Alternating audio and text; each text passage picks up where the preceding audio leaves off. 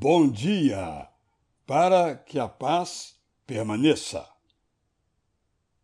A paz vem de Deus para que atravessemos nossos desertos, sejam longos e pesados, e todos os nossos mares estejam agitados e bravos, e cheguemos ao nosso destino. Tendo sido abençoados com a paz, o que fazemos para que permaneça? Primeiramente, afirmaremos com firmeza que a recebemos como uma graça.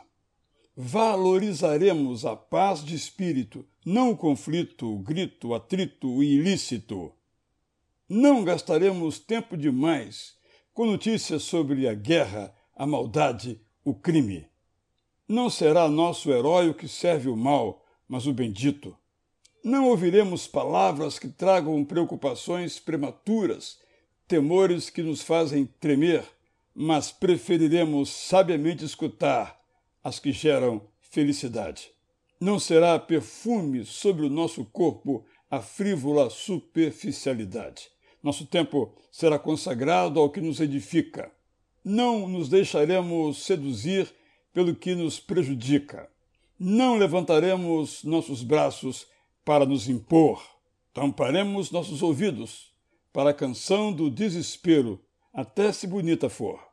Meditaremos nas promessas que Deus nos diz.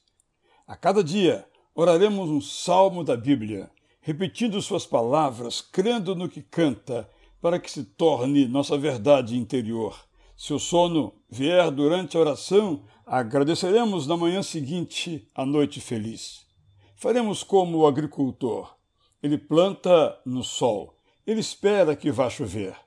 Continuaremos confiando, mesmo se ela não vier. A fé escolhemos. Deus está no controle das estações, mesmo que desandem. Plantamos. Quando Ele quiser, colheremos. Sabemos em quem cremos. Deixaremos que nos ame o Senhor. Deixaremos que nos ame quem está ao nosso redor. Eu sou Israel Belo de Azevedo e trago para você o conselho que temos na Bíblia. Que o seu coração guarde os meus mandamentos, os mandamentos de Deus, porque eles aumentarão os seus dias e lhe acrescentarão anos de vida e paz. Bom dia!